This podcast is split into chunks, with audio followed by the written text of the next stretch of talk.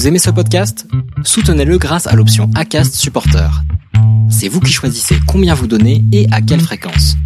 Cliquez simplement sur le lien dans la description du podcast pour le soutenir dès à présent. What are you playing this game for? What's your passion? What's your drive? What's your purpose? What's your purpose for playing this game? Why are you doing what you're doing? If y'all gonna be great on that field, you gotta have a why. You gotta have a reason for why you do what you do. Aujourd'hui, je vous retrouve autour d'une série d'épisodes un peu différents. Une nouvelle série que j'ai baptisée En Transit. Depuis le début de l'année, déjà, je rencontre chaque semaine, en embarquement immédiat, un nouvel invité qui, je l'espère, vous inspire.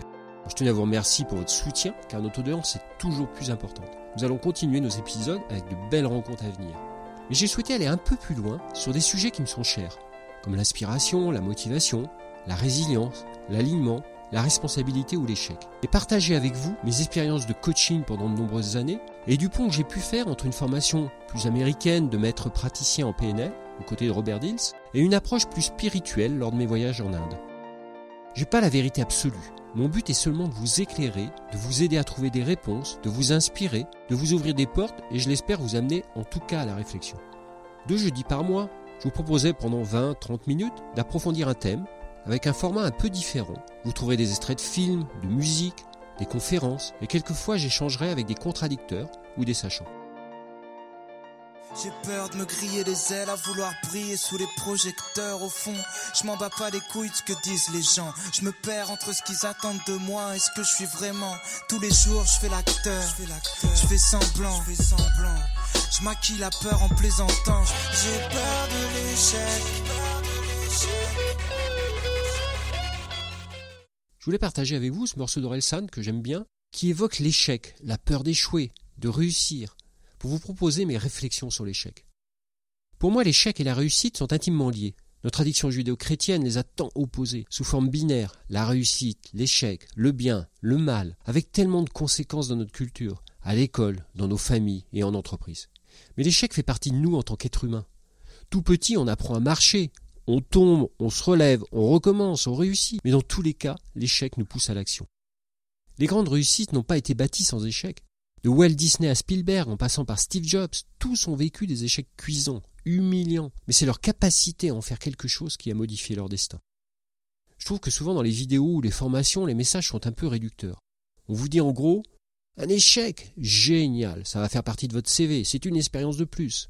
C'est en partie vrai, mais je pense qu'il faut aller un peu plus loin, car la gestion d'un échec n'est pas si simple, pas si facile à admettre. Lors de mes coachings, de mes accompagnements, j'ai souvent eu des dirigeants, des managers ou des collaborateurs qui ont du mal à parler d'échec. Je pose mes questions habituelles sur la réussite, tout va bien, puis vient la question sur l'échec. Et quelques-uns me disent Moi, j'ai pas d'échec, pas d'échec dans ma vie, tout va bien, je suis un winner. Et là, dans ce cas, je peux pas aller plus loin. Je leur dis On arrête la mission. Comment puis-je les aider s'ils ne se mettent pas à nu? Un entrepreneur qui me dit n'avoir jamais vécu d'échec, ça n'existe pas. L'échec, on en a tous, moi le premier. Qui plus est, nous sommes dans une société devenue complexe, anxiogène, en accélération permanente. Alors échouer sur des projets donc tout à fait dans l'ordre des choses. Mais comme le dit Phil Knight, le fondateur de Nike, dans sa biographie que j'adore, si tu te plantes, plante-toi vite. Car l'échec et la réussite sont liés à la prise de décision. Alors l'échec, c'est d'abord un choc, on le subit de plein front. Mais c'est surtout la perception qu'on en a. Puis viendront l'apprentissage et le renouveau, une certaine résilience.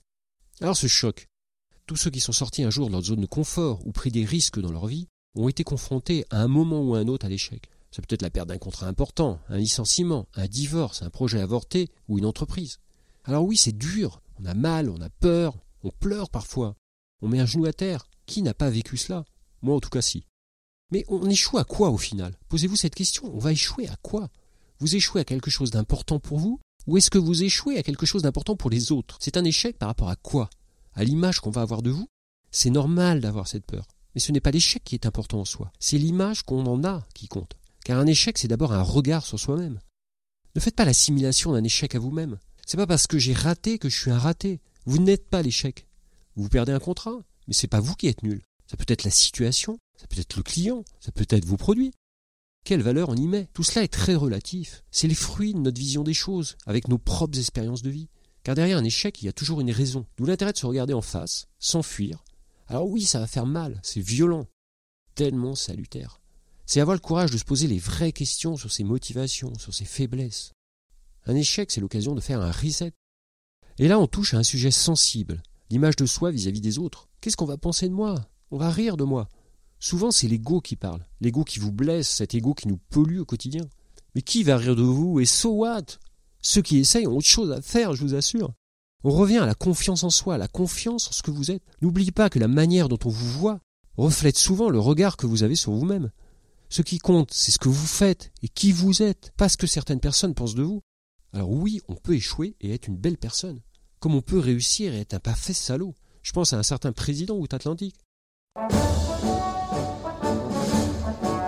À ce moment précis, l'échec commence à être votre ami. Appelez-le Luc. Il est temps maintenant d'étudier l'échec lors d'un entretien d'embauche. Je suis prêt à tout pour échouer. En plus, j'ai une mallette. Quand on n'est pas capable de prévoir un taxi pour venir me chercher, on peut au moins m'attendre avec un café. Alors Janine, elle se lève le doigt du cul et elle dit à son taulier que j'ai 10 minutes, pas une de plus. Vous n'avez pas le droit au succès.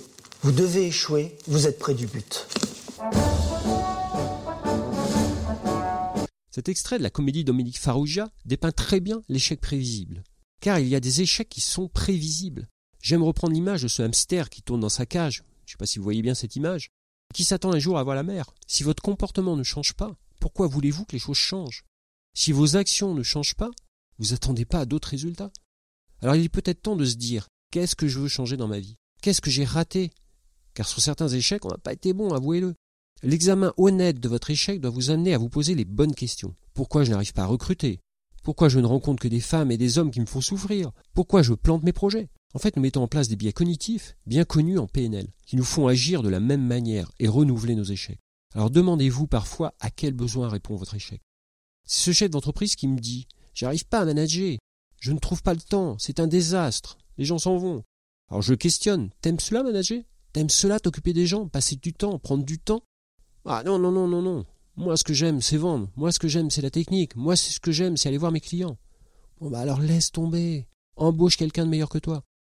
Alors, quel apprentissage on peut tirer de cet échec? Si l'idée couramment véhiculée que l'on apprend de ses erreurs. Je vais modérer un peu ça. En effet, il suffit pas de le dire pour apprendre. Il faut d'abord passer par certaines étapes avant d'en voir le profit. Cet apprentissage passe par la responsabilisation, car le plus dangereux, c'est le déni de l'échec et le transfert des torts sur les autres. Mais c'est aussi accepter sa vulnérabilité et parfois sa culpabilité. Et puis, il y a des échecs qui vous apprendront rien du tout. Il ne doit pas y avoir une obsession à en tirer un enseignement. Un échec peut simplement vous dire que vous devez changer votre stratégie, vos choix, que vous n'avez rien à faire ici. C'est peut-être pas fait pour vous, par rapport à vos valeurs, vos aspirations profondes. il y a certainement une autre vision du monde quelque part pour vous. C'est le message important. J'ai pratiqué pendant de nombreuses années l'équitation, j'aime bien l'analogie du refus d'obstacle du cheval qui balance son cavalier à terre. Vous avez certainement vu ça à la télévision. Mais il est dû à quoi, à votre avis? La hauteur de l'obstacle La faute du cheval La température? Non. La plupart du temps, le refus et donc l'échec est dû à une faiblesse dans l'engagement du cavalier. Si vous agissez sans plaisir et sans engagement, en réponse au regard d'autres personnes, vous allez échouer tôt ou tard.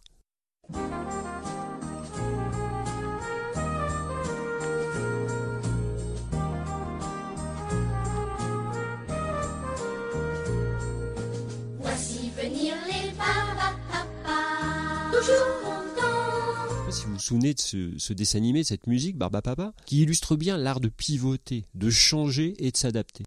Votre apprentissage, c'est vous libérer. Arrêtez de vouloir répondre à ce que les autres attendent de vous. Mais trouvez votre voie, ce qui va vous animer. Mais c'est aussi être capable de changer quand tout vous réussit. Être capable de changer comme si c'était un échec. Madonna, ou plus proche de nous, Lady Gaga, ont toujours pris des virages à 90 degrés, justement en plein succès comme si leur carrière était un échec à ce moment-là. Et en entreprise, me direz-vous? Ben, En entreprise, c'est mettre en place une culture de l'échec. Je crois que c'est important de pouvoir se dire quelle culture de l'échec avons-nous dans notre entreprise? C'est avoir une culture de la célébration d'abord, célébrer les réussites, ça me paraît la moindre des choses. Pas toujours fait, mais ça me paraît la moindre des choses. Mais aussi des échecs. Alors je ne parle pas des fautes ou des échecs répétés qui sont sanctionnables. Mais quand une équipe travaille dur sur un projet, travaille dur sur un appel d'offres, travaille dur sur une mission, elle a le droit à un merci c'est trouver un rituel de l'échec, un coup dans un pub ou une autre célébration, pour ensuite passer à autre chose.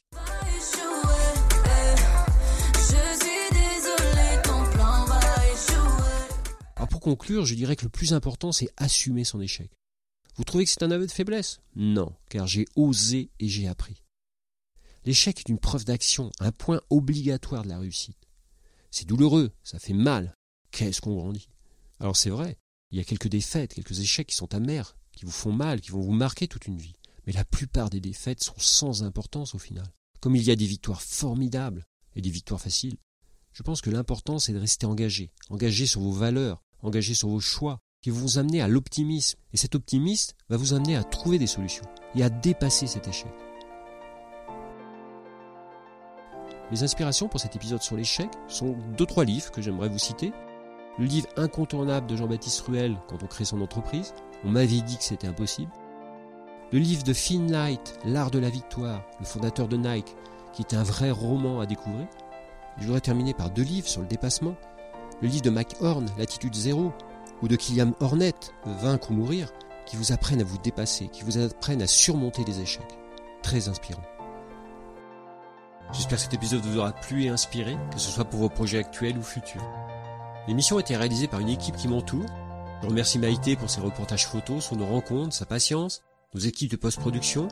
Merci à Daniel Murgui-Thomas et la boîte à images pour ses précieux conseils.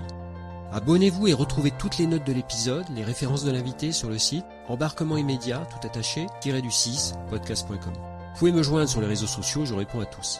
Maintenant, si vous aimez notre podcast, la meilleure façon de nous soutenir est de mettre 5 étoiles et un commentaire sur Apple Podcasts, iTunes et les autres plateformes d'écoute.